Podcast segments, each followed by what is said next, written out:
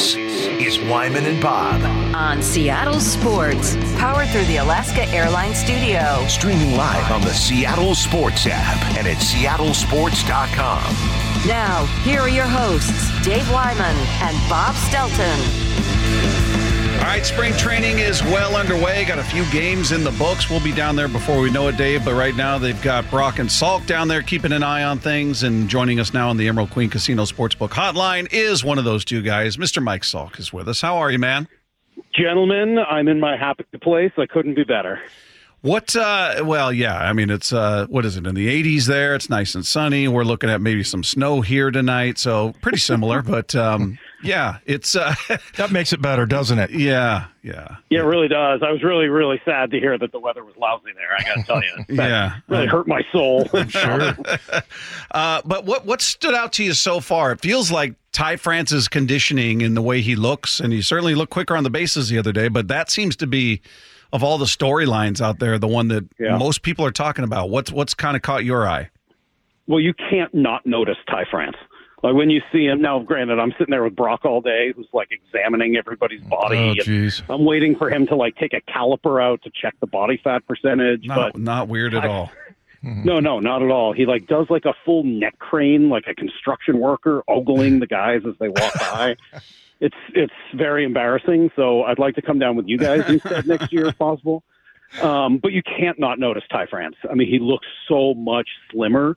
His he's like swimming in his shirt, but he looks good. Like he, say I'm walking next to J.P. Crawford, and he first of all you kind of forget how big J.P. is, but he was like much bigger than Ty France. So you know, yeah, you got to see the speed a little bit. He talked about the bat speed being better. And it's such a huge deal for this team, right? If Ty France had just had a Ty France year last year, think of how few of the conversations from this offseason we would have had because they'd have been in the playoffs and everything would have been at least a little bit different for them. So that's an obvious one. I think the thing that kind of jumped out to me is how many new people are. And, you know, you kind of think, oh, it's roughly the same team as last year. I think there's going to be somewhere between 12 and 14 players on the opening day roster that weren't on the opening day roster last year. Hmm. That's a lot of turnover. That's half the team. So, who are some of those guys, and, and did they stand out to you? Yeah, now I'm cheating a little bit because some of those guys are like Bryan Woo and Bryce Miller, guys who came up over the course of last year and we got to know them. Dominic Canzone's another one you'll probably notice when you come down here. He is noticeably bigger, especially in the lower half, and he seems to be the guy that they're most excited about taking the leap. When I first got down here, I talked to Scott. and said, okay, who's who's jumped out to you? Asked him basically the same question you just asked me. First name he mentioned was Canzone. Like he just they're they're high on him. Think that he can be a better player than what we saw last year. So that's great news. Um, who else stands out of the new guys? You know, we're waiting to see on Urias. He's not big. That is, uh, he doesn't look like a third baseman. He looks like a second baseman. And, you know, they're counting on him, right? He and Rojas, who really is a second baseman, are supposed to handle third. So, of all the positives, and there are a lot of positives to look at, that's definitely the one where you go, geesh, that position is iffy, and you can't help but connect the dots to Matt Chapman, who's just hanging out out there waiting for a deal. What, what about some of the young guys that we? I know it's only been a couple of games so far, but seeing somebody like Bliss out there, Clase, or some of these guys, uh, do you, do you give any of these guys a shot at, at at making the roster, or is this just they're getting a look? They're going to start the year in the minor leagues. I think that they are people that could contribute this year. I think this roster is basically locked. I mean, Sam Haggerty doesn't have a room, uh, you know, a spot on this roster as of today, and he knows that and knows that he'll contribute at some point. But no, I don't. I don't think so. Yeah, uh, Cole Young stands out. He is smooth, looks the part for sure. He's not big, but he definitely is smooth and looks the part. Cool to have him up here. Scott pointed. You mentioned Clase. That was another guy Scott pointed to, a player that maybe we haven't talked enough about. Hit 20 home runs and stole 70 bases last year in the history of the minor leagues that had never been done before since like the 60s. So yeah, I mean, like they do have some fun young players. I don't know whether they're going to be there to contribute right away. And actually, you asked me about young guys. I'll answer with like one of the oldest on the team. You know who's happy is Mitch. He seems like a different dude, Mitch Haniger. I mean, he's always going to have that intensity, But I saw him in the clubhouse Saturday, walked over to say hello. Huge smile on his face. I could only imagine he was psyched to see me, but just huge, huge. yeah, I mean, why, who, why wouldn't he be? But huge smile. He is like overjoyed to be back in this organization, which I think is pretty cool. You know, Mike, I always thought that uh, that Servais was a great dude and a good leader and all that, but he just kind of he went up a couple of notches with uh, you know I was reading Ryan Divish's article about his visits and you know and especially Luis Castillo. I mean that's that's quite a trip that he's making down there, and he told us last year that guy's on a bass boat the second that you know he is uh, he's off-season hits but um, yeah that was that was really cool of him it was a great article and it just seems like he is a, a much better leader than we even thought and I'm sure that's something you would have gotten from your head coaches in your playing days. Yeah, I was uh, t- reminiscing about when Chuck Knox would come to Reno, Nevada, and uh, right. uh, hang out with me. Yeah, no, that that did not happen. Hang out with you and yeah. give you all the details of what the organization was thinking long term. Yeah, things have changed, mm-hmm. obviously, in sports since then. But Scott's taken it to a new level. Um, yeah, Divish's piece was good. We've talked to Scott a little bit about that as well. He um he really did go out on a limb in talking to these guys, and that is not typical. But I think the dire circumstances of the way the season ended and what was said by by Jerry and what happened with ownership afterwards at the winter meetings, he needed to. He, he needed to kind of shoot the moon in order to keep everything together. We won't know whether he is successful until they actually face some adversity. It's easy for everybody to be happy in spring training, right? But by contrast, look what's happening in Boston right now. Devers is out there just torching the ownership and the organization. I think they managed to avoid any of that by just being open, honest, transparent. Did it fully work? Yeah, we'll see. It's really good start. Yeah, I, I love that move. Absolutely love that for Servais because he, he he then gets in the good graces of the players, despite what the front office may or may not do as the season rolls on, and he's he's they're gonna go they'll run through a wall for that guy when, with a move like that. I, I, I think it's just just a heads up move by him. But I want to I want to get back to third base real quick with you because that's been we, we were talking about you know this roster, looking at it, feeling like if healthy it is a better roster. It is a better team than you, you opened the season with last year by by a long shot. Now the the big caveat is health, certainly, but third base for me is the one problem area I look at and go, man, that's a that's a power position, and you got you got two light hitters there. I know Urias had uh, one season over twenty home runs, but Josh Rojas had had a career high of eleven. I mean, he's a slap hitter going to platoon at third base. Probably your your third baseman will probably be hitting I don't know eighth, maybe ninth. I mean, that's just that's not ideal. Uh, wh- how do you see him addressing that if, in fact, that becomes the case that you're not getting a ton of production there? Maybe, hopefully, the defense will be, you know, average. I don't, I don't, I don't know what to expect. How do you, how do you expect them to address know. that? Well, a, I don't think the de- I think the defense right now for them is the bigger concern. I, I you know, Urias has not been healthy enough to play the field. I know he DH today, but he's not been able to really throw. He's got some shoulder something going on. Uh, Rojas, I think, is a little more of a natural second baseman. And so, yeah, you can always, if you decide to, if, if Urias doesn't work out, you could play Polanco at third and try to fill it in at second base with Haggerty and Rojas and some of the things you've done in the past. Um, but it's it's a, what I hear it described as a position of vulnerability right now at third. they brought in Brian Anderson, who's another. I mean, he's a in the major leagues. He's had some ups and downs, minor league invite, but the fact that they brought him in so quickly, I think shows you that they have some concern. And then you just coming back to Matt Chapman. I'm not the world's biggest Matt Chapman fan, and so it's a little hard for me to say that that's the direction I would want the team to go. But he's a significant upgrade, obviously, in the field and probably at the plate as well. If you can get him on a one year deal and you don't have to sacrifice the ability to go add later, you add Matt Chapman. It's a no brainer. If that's the only move you get and it's going to hamper you down the road, I don't know that I could do it. I think I'd probably try to start with what you got and hope for the best. Hey, uh, Woo and Miller, what kind of uh, jump do you uh, see from those two guys? I mean, they're kind of the, the biggest question mark in the in the rotation right now. Um, what, how those two looked, and, and who do you think is is uh, primed to have the be- better year? Well, yeah, that's the great toss up, right? I mean, they're they're so similar in terms of the numbers last year. I watched Bryce Miller throw a bullpen today. It's so funny. Baseball and football are so different. Can you imagine 20 people hanging out on a football field watching one guy work? Because yeah. that's what happened today. Bryce Miller's throwing a bullpen. There are 20 people, maybe a handful of coaches, and 10 or 12 players just sitting around watching him, and they're analyzing it and talking together. Woo was there. Miller was throwing. Uh, Kirby was there watching. A couple of the relievers were there, and they're all offering suggestions and talking together. I I don't know which one of them I feel better about. I know that opposing players are a lot more afraid of Bryan Woo because of that arm angle. I, I mean, I just keep coming back to Miller and kind of how he started last year, and if he can kind of get back to that point, I think he's a real weapon.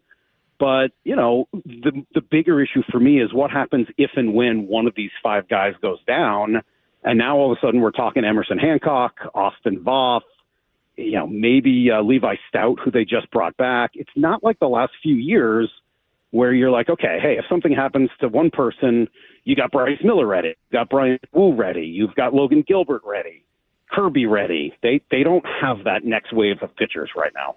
Speaking of Logan Gilbert, you guys had a chance to catch up with him, and when when we were there last year, that was the thing that struck me more than anything is that his work ethic was unmatched. He was out there longer than anybody, maybe outside of Ichiro. He was out there.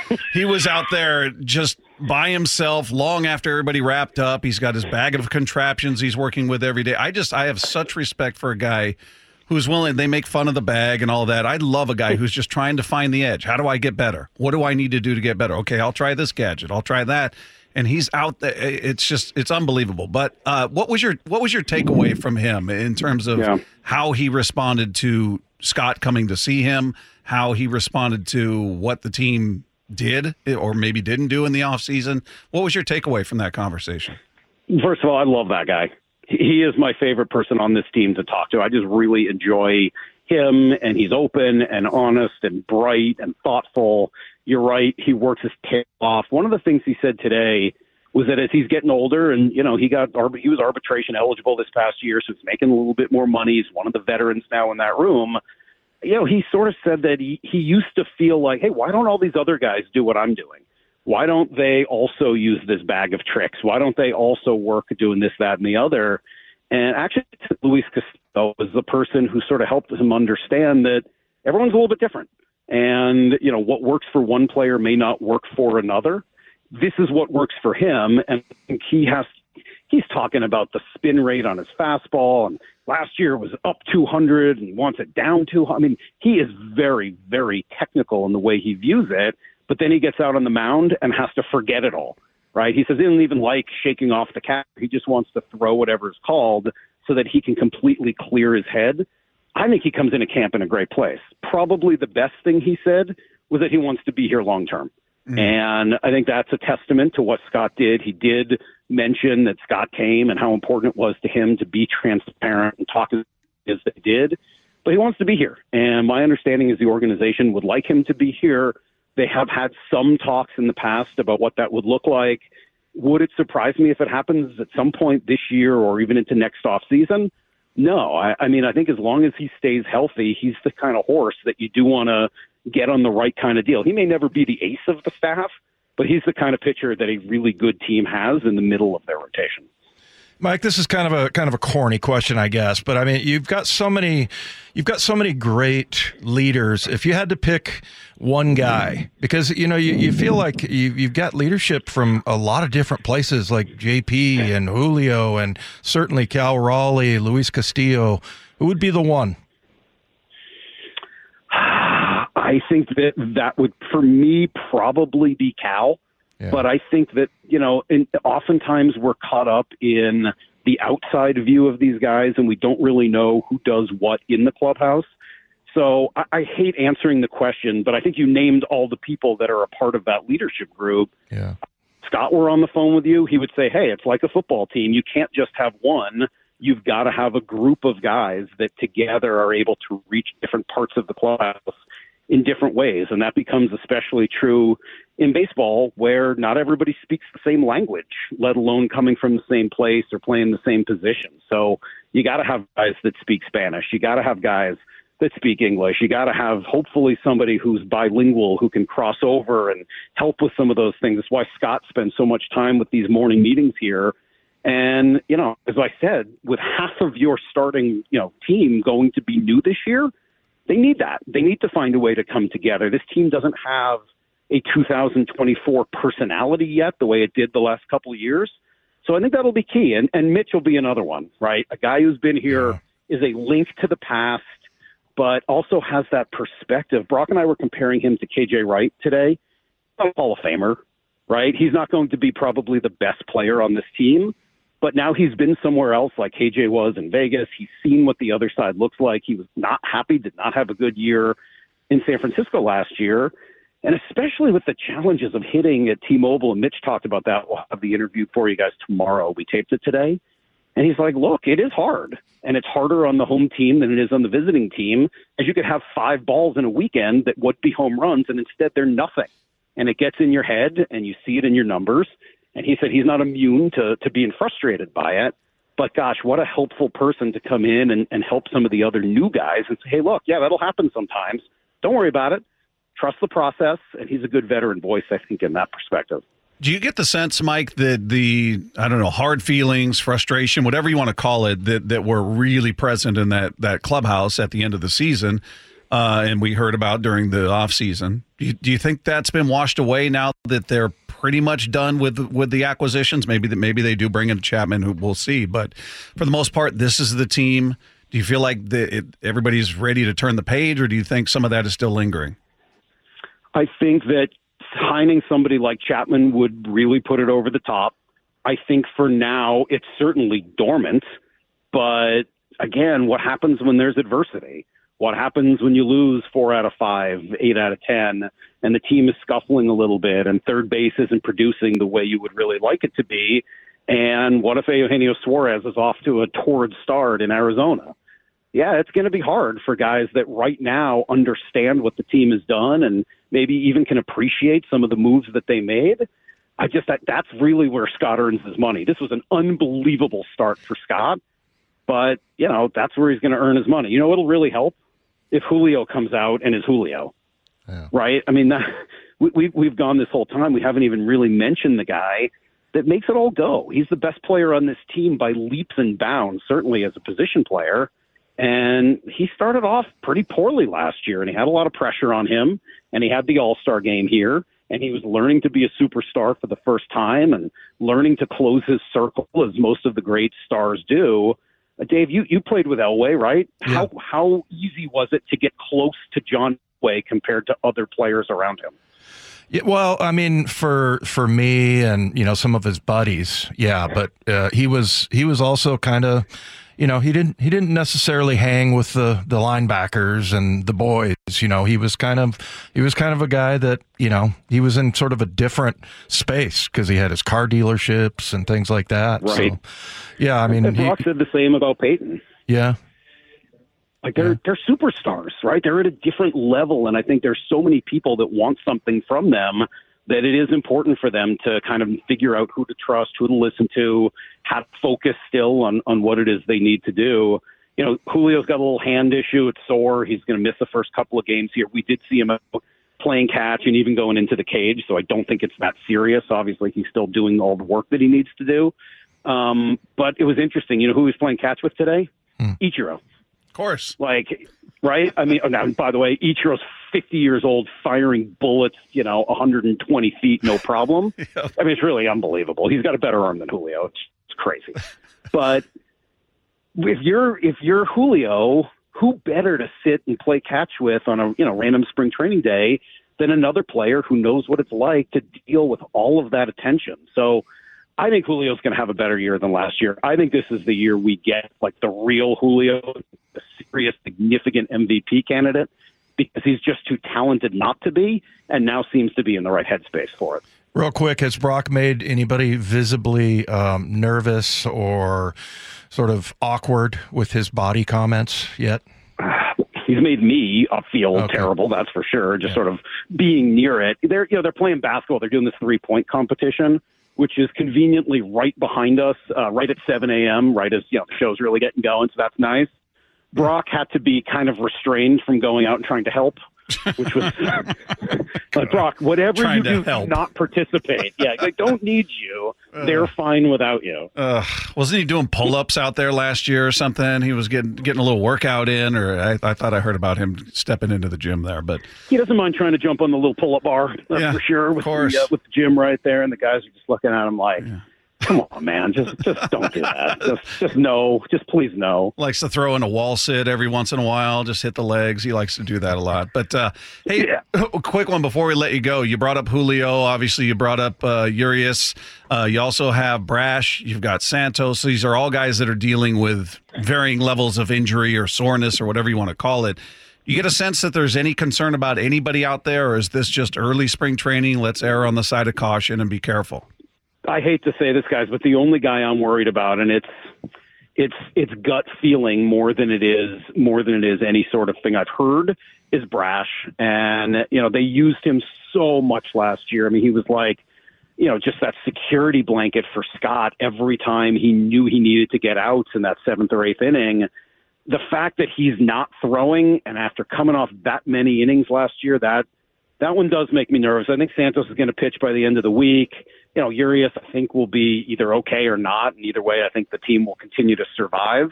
Um, but I am, I am, and Julio, I think, is going to be just fine. That one, that brash one worries me a little bit. Well, let, let, us hope there's no reason to be worried. Let's hope we're talking about it in a week. Going, no big deal. But uh, I hope so. Brock and Salk out there all week long, so make sure you tune into what they've got going on. They'll talk to Mitch Haniger tomorrow, and uh, we appreciate Skipper, you. too. What's that? Yep, we got Scott. We got Scott tomorrow too. Scott at 9 a.m. tomorrow. Oh, all right. Well, the geez, there you go. Scott Servais and Mitch Haniger. So you don't want to miss that. We appreciate it, Mike. Have fun. All right, guys.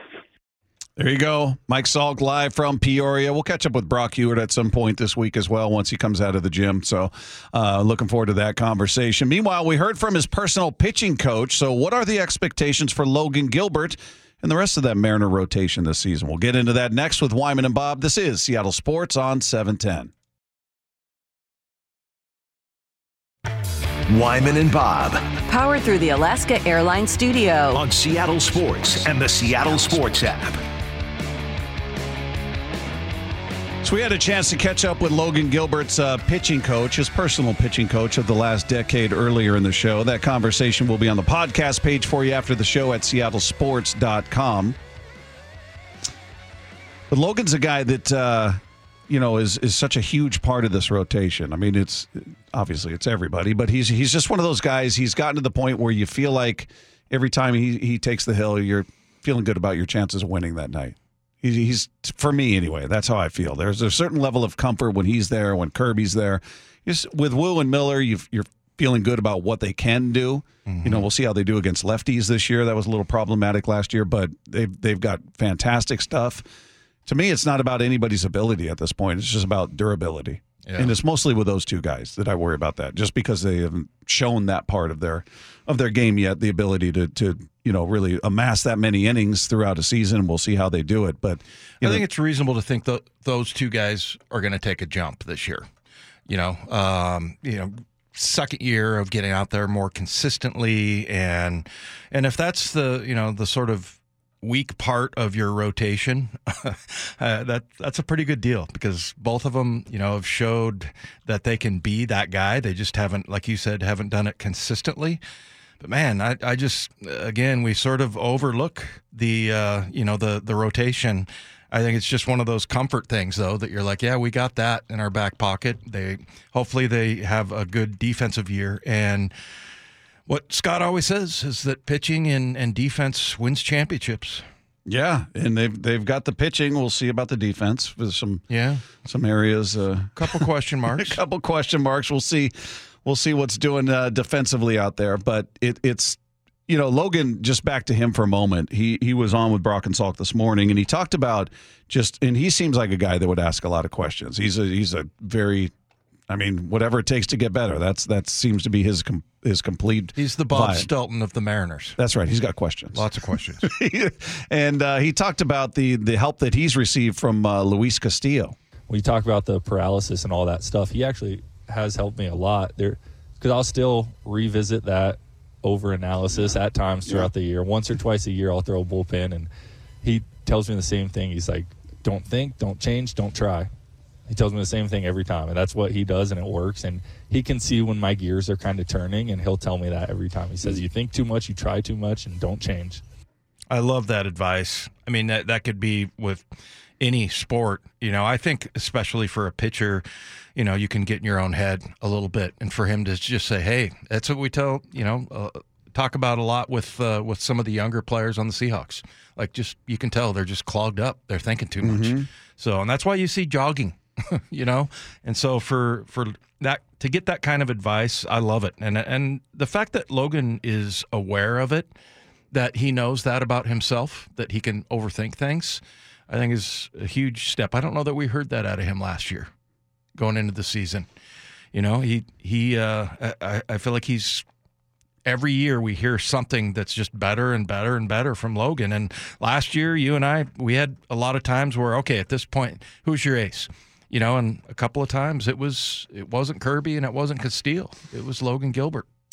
Yeah, he's he's probably yeah. Castillo is is obviously your guy. He's he's the guy with the resume and the track record, and the, you know, Servais is always call him the Rock for a reason. You know, he's the guy. Yeah. He's got a little home run problem at times. Yeah. you know, just Remember, I remember we were going through last year at one point, and I think you, you were the one who said, "Yeah, I want to say that there's some home runs given up by him." Then we looked up his numbers versus everybody else, and yeah, it, Yeah. was a little bit of a just problem. untimely. It's Yeah. not the the total number. It's just kind of where they took place. You're like, oh.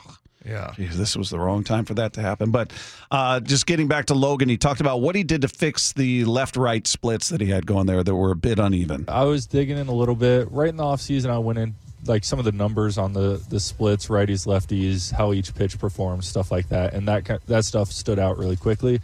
So that's kind of the easy thing to find out, but then it's um it's more like why and how are you going to fix it, and that's a little bit tougher because um, my fastball was down like 200 spin. I lost a little bit of the carry on it, um, and then I went into like the edge video, the super slow mo of my fingers, how it's coming off the ball. There were little differences from a couple years ago, but it's really hard to recreate. So then I was kind of like at a standstill, and then I talked to the coaches, and then that's kind of how we landed on where we're at right now.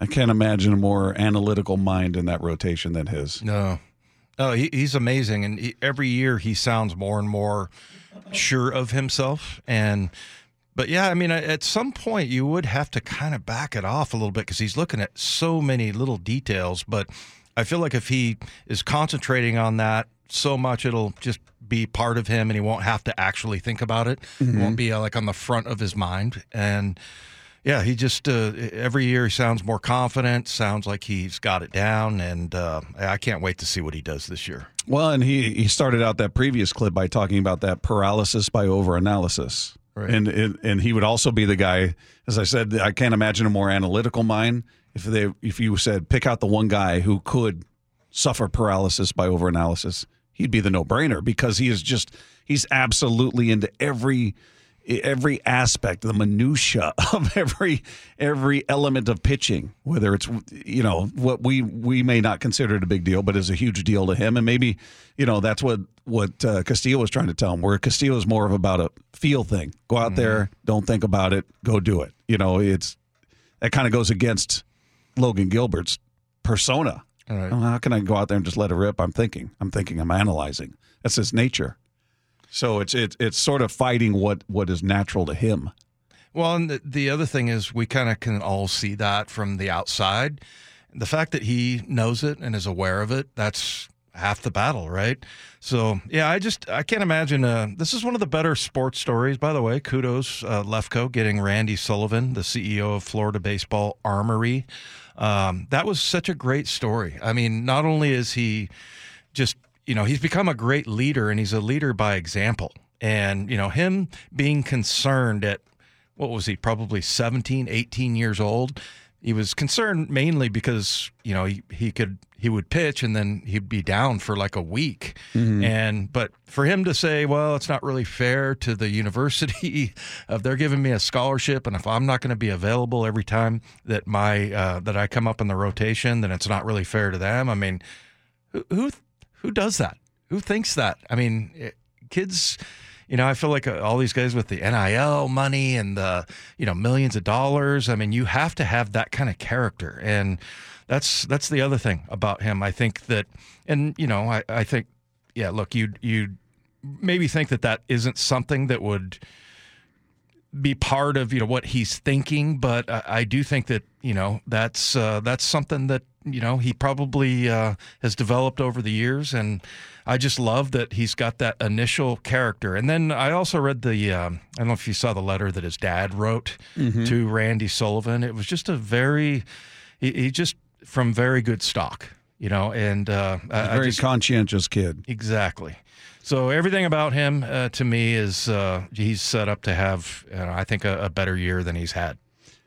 which is saying a lot because Yeah. he's been very, very good. And and he was a guy that uh, you know initially remember we were hearing maybe Logan Gilbert is on the trade block. Maybe he's a guy that they're going to peddle. You know, and you're like, what are you talking about, man? Why would you possibly give up on this guy? And if you do, you better get a king's ransom in return. You know, and then it then it sort of shifted to Miller and Woo as being the prime targets to go, and you know the fact that they were able to bring in some help. And again, the, the caveat is there: if they can stay healthy. I'm d- debating a, a donkey on on the the text here who thinks we're we're salesmen. we're we're just doing the team's bidding by saying it's a better team than they were last year. This is a better team if they're healthy. It's a huge caveat. Every everybody knows it. Everybody knows it. They come with an injury history, but you've seen what they can do, especially in the case of Mitch Haniger when he is healthy. This guy's an all star. This guy is an incredibly productive player. Is he going to be healthy? I don't know. We'll find out. It's it's been a rarity in his career. Polanco's dealt with injury. Mitch Garver's dealt with injury. We'll see what they can do. But I don't I don't think it's a stretch. I don't think it's drinking Kool Aid to say that this this team on paper, looking at it, if healthy, top to bottom, is a better team than they rolled out at this time last year. Last year, you were looking at La Stella, Pollock, and Wong as your offseason acquisitions. Your biggest was Teoscar, and he unfortunately didn't didn't live up to the billing. And even with that, none of those guys were on the roster at the end of the season except for Hernandez, and you missed the playoffs by one game, mm-hmm. which is a minor miracle because his offense was wildly uneven. Those guys gave you nothing. They were off the team at the end of the year. Ty France had a down year. I mean, there were a lot of things that went wrong, and somehow you were within a game. It's another minor miracle that they were able to pull off, and I'm not. It's all comes down to their pitching.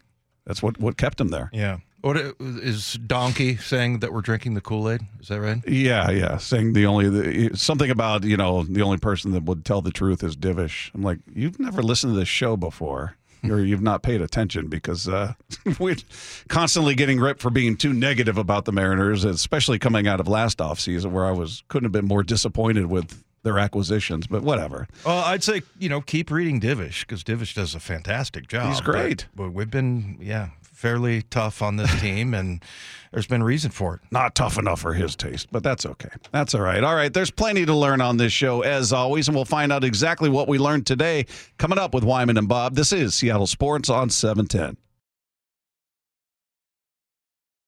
This is a house of learned doctors. What you just said is one of the most insanely idiotic things I have ever heard. What did we learn today? No one's a bigger idiot than me. Stupidity is, is the easiest way out.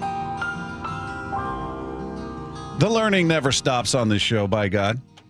Yeah, and there's uh, there's like chapters to this one, so we have to kind of play Uh-oh. them in order for it to make sense. Okay, a chat. We a book of learning. Yeah, a book. That's a good way to put it. So we had a, uh book of learning today, and it starts off by us learning that Matt has become addicted to the Citizen app. It has made me an incredibly nosy neighbor in a way that I never have been before. But some of the alerts you get on it are absolutely fascinating. Last week in Lower Queen Anne, there was a man with a sword spotted, which I'm just fascinated Just by. running around with a sword. Mm-hmm. And then earlier today, I got an alert that there was a man stuck in a porta potty. that poor guy. Oh, so is he the one that sends that alert out? Like, hey, help! I'm in a porta potty. Maybe he doesn't have anyone else that can come. 'Cause I'm thinking if somebody were there to post it, how come you're not opening the door for him? He's a nosy neighbor. Somebody suggested that I was the one locked in a porta potty. Yeah. One of our texters.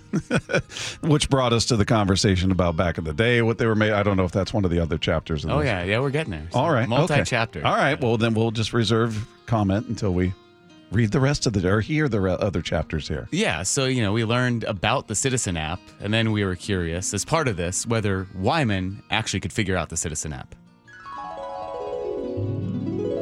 Dave, I will pay you five American dollars if you can download an app to your phone in the next five minutes. Any what app. if what if Wyman's the problem? Like on the Citizen app in your neighborhood, they're all complaining about you. Their big arrows pointing to his house. Uh, lost my temper a couple of times. I've been there for 20 years. so. and then the power went out up there because if anybody farts on the plateau, uh, you know, the power goes out every single time. So, your power is always out there. It was out yesterday, so 415 said, How did Bob's fart comeback not land better? It was genius. LOL. You didn't hear it. You said anytime on somebody on the plateau farts, the power goes out. So I said, Your power's out a lot, huh? missed that. Sorry. Just went right over missed Dave's head. Uh, along those lines, 253 says, based on Matt's complaint, it was probably Wyman stuck in the toilet. yeah. Kind of previewed that earlier, didn't I? Toilets, farts. This is right in our wheelhouse. Yeah, this is really mature, good stuff. some highbrow stuff. from grown men. We're not men. Uh, no, we're not. No, I- we're not. I really do not want to know that citizen app thing. I, I, I don't want to know. I downloaded it during the break. You did? yeah, I was in there with Matt walking through it. I'll So be looking at it later. There's just something about knowing what's going on with the weirdos in your neighborhood that is just addicting for some reason. Hmm. It's probably, I mean, it probably would have been better when your kids were at home to have that sort of access to the knowledge. So you could be like, hey, Jake, Kendall, stay away from this house or stay away from that street. There's or, a man with a sword. Watch out. there's a man with a sword hanging out in a tree across the street. Don't go that way. You know, things like that. Fascinated by that sword. What is it? What does it look like? I was too, but there was no other information. It was just like a man with a sword was seen entering a club, and then there was an alert about him leaving the club a few minutes later, Hmm. and there was no other info, which made it all the more frustrating. I just like that you feel like a nosy neighbor just by it's not like you're peering in people's windows or anything you're just uh, finding out about some potential threats That's what it feels like, though, because you know what? None of this is my business. Not a single alert on there really has anything to do with me. not yet But I'm Yeah. I'm fascinated by it. Do you ever know what? contribute? That's a good point. Yeah. Do you ever chime in and add things? I never have. I've never Ah, been in a okay. situation interesting enough to warrant it. I was going to say, does it, if you are, you know, have a sketchy past, does it have your name on it or is it? I don't think so, but maybe. hmm, Maybe everyone else's Citizen app warns them when I'm around. Yeah. You might be that guy. Does it show everybody's pictures on afraid there? of. It does if you pay for it. Like you, it's like a subscription service thing, mm. but I'm too cheap, so I don't. I just see the blurred what pictures. if, what if they said matt nelson blah blah blah and it just showed a picture of the board weasel right there You are cheap, by the way. You only offered me $5 to download. five american dollars he Yeah. said Yeah, but five American dollars. yeah he could have said canadian I hear that you're a big tipper, though. yeah especially in coffee shops Great tipper. Great accidental tipper. He, he can't do math. That's what the problem is. it's tough. It's tough. W- what else did we learn left go Well, yeah. Okay. So the final chapter, as you guys kind of hinted at, uh, a very unique porta potty story from Dave Wyman. We coaxed one of my buddies in high school to run over a porta potty one time with his dad's station wagon. oh really Yeah, and this is back when they were made of wood. And so, you know, I don't know, we were out in the middle of somewhere and I think probably enjoying some cold beverages. pretty certain uh, there was nobody in there at the time right? Yeah, yeah. And we were like, go, go. And he, like, you know, he succumbed to the peer pressure and ran his car into His a dad's porta car? potty. Yeah. What a big old station wagon. And then when we got back, his dad came out and we all ran, what did it do to the car was it dented the hell out of the front of Oh. it. Yeah, that was one of those station wagons that weighed like 45,000 pounds. it was made of wood as well right Yeah, when they said what was it made of, I thought for a second people might think that they were talking about the car. Well, they used to have that wood paneling, right? Of the station wagons Yeah, back no, in the like the it- Chevy Chase one. that one did. Yeah. So I like when you- after that story, somebody sent in a text that said, "A wood porta potty. How old are you?" Yeah. then, well, I don't want to spoil if there's another one about a phone, uh, but yeah, that was uh, that was a, that was a good text. That was funny. Good stuff. Is that the last one? Uh, no, we didn't get to the phone one. We do have a few more. Remember, he was he was I was Yeah, yeah. doing the dial. pantomiming motion. the rotary Yeah. dial, but he called it like the dial up or something. The dial-up phone. Uh, and we had a lot today. Uh, we can close with this one, though. We did learn that Wyman kind of runs into the problem being confused for having a similar body type with DK Metcalf. That big bag of toys, as he says, everybody knows I do weird stuff. So We gotta all of it coming uh, from there. We got to have him bring it up to the to the desk this year. The Bring bag? the bag, and just you know, I'm I'm seriously, I, I'm curious just to see what the different. I am too. things- I'm just wondering if he gets tired of hearing about it because it's been it's sort of like DK talking about his physique. He- remember, he was just kind of like, yeah, yeah. Like, Oh, poor him. I know. You want to talk about how ripped I am? I'm kind of tired of it, but okay. Yeah, I, I get that all the time. Yeah, you do. Yeah, Yeah, you really- do. It can be annoying. Dave, take your shirt off. No, not again. I can't. it's too cold. Yeah, I've always. I've That's your it, burden. At, at this age, I'd I'd rather go pantsless than topless. Yeah. Nobody wins either way, man. No, it's not a good choice. It's like one of those uh, those things where they ask you, "How would you want to die?" Oh, You know? you want to drown or be set on fire or something like this? It Yeah. sounds like a lose lose. Yeah, it's bad. It's Yeah. bad all the way around. All right, everybody, that does it for us. Want to thank our guest today, Randy Sullivan, who is the CEO of the Florida Baseball Armory, works with Logan Gilbert, has for the past decade. Some really good info on Logan and his development. So check that out. And Mike Salk joining us live from Peoria, Arizona, giving us a little update on what he's seen out there in spring training. So if you missed any of today's show, head to the podcast page at seattlesports.com. Click the podcast tab, click on our picture, and it's right there waiting for you each and every night. Or you could just click subscribe and never have to think about it again. It just shows up for you, and it's like magic, and everybody walks away happy. Have a great night, everybody. We're back tomorrow with Wyman and Bob, Seattle Sports on 710.